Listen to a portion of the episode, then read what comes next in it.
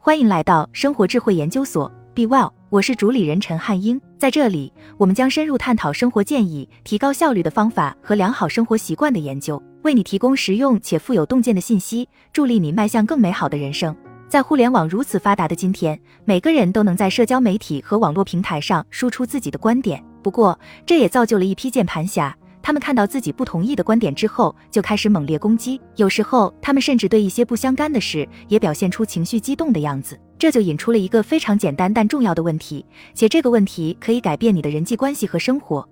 当你情绪激动时，真的能感觉到自己情绪激动吗？一最重要的生活技能，我以前说过，现在我再说一遍：一个人可以培养的最重要的生活技能是自我意识。然而，这是所有品质中最罕见的一个。我们的研究发现，尽管大多数人认为自己有自我意识，但自我意识是一种真正罕见的品质。我们估计，在受试者中，只有百分之十至百分之十五的人真正符合标准。塔莎·欧里希博士，自我意识到底是什么意思？自我意识相当复杂，而且有很多种，但基本上，自我意识指的是你能清楚地看到自己的行为、想法、感受等的能力。例如，有些早晨，当我醒来并完成了晨间例行工作后，我注意到自己有点郁闷。这时候，我会坐在那里，感受这种感觉，问自己是什么原因导致的。也许是因为我最近和某人的谈话不愉快，也许是因为我吃了什么不舒服的东西，也许是因为我没睡好，也许是因为身体不舒服，也许是因为我对即将发生的事情感到有压力。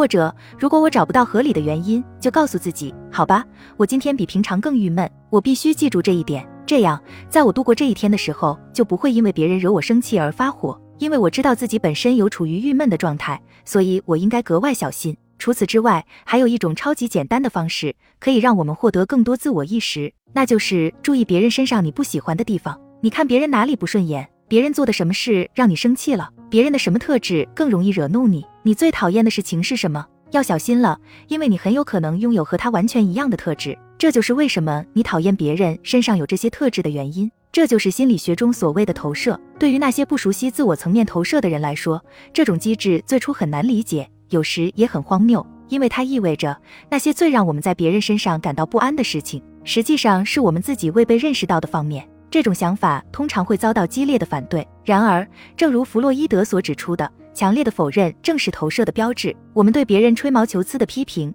实际上是对自己身上特质的反应。如果你想知道一个人到底是什么样的人，就听听他是怎么评价别人的。肯·威尔伯。当我对某人的做法看不顺眼时，我试着去想的第一件事是：我是把自己身上的特质投射到这个人身上了吗？虽然我现在还不能完全做到这一点，但没关系，我仍然在学习。但关键是你必须去尝试。二、提高自我意识的三个步骤。有三种练习帮助我提高了自我意识，这三件事都很容易做。也不需要花很多时间，但关键是你必须坚持做这些事情，这样才能看到结果。每个人都会说：“哦，我知道了。”但他们不会去做。然而，成功者会说：“我会尝试几周，看看会发生什么。”把这三件事加入到你的日常生活中，看看会发生什么。我保证你不会后悔的。首先是冥想，冥想是生活中你能做的最强大的事情之一，因为它能帮助你意识到周围发生了什么。更重要的是，能帮助你意识到自己的内心发生了什么。当你的身体紧张时，是能感觉到的。你可以感觉到某些部位比其他部位承受了更大的压力。你可以观察自己的思想、想法和感觉，而不去评判或扼杀他们。拥有自我意识是解决问题的重要一步。只有意识到了，你才能放手。做出改变的第一步是意识到，第二步是接受。纳萨尼尔·布兰登。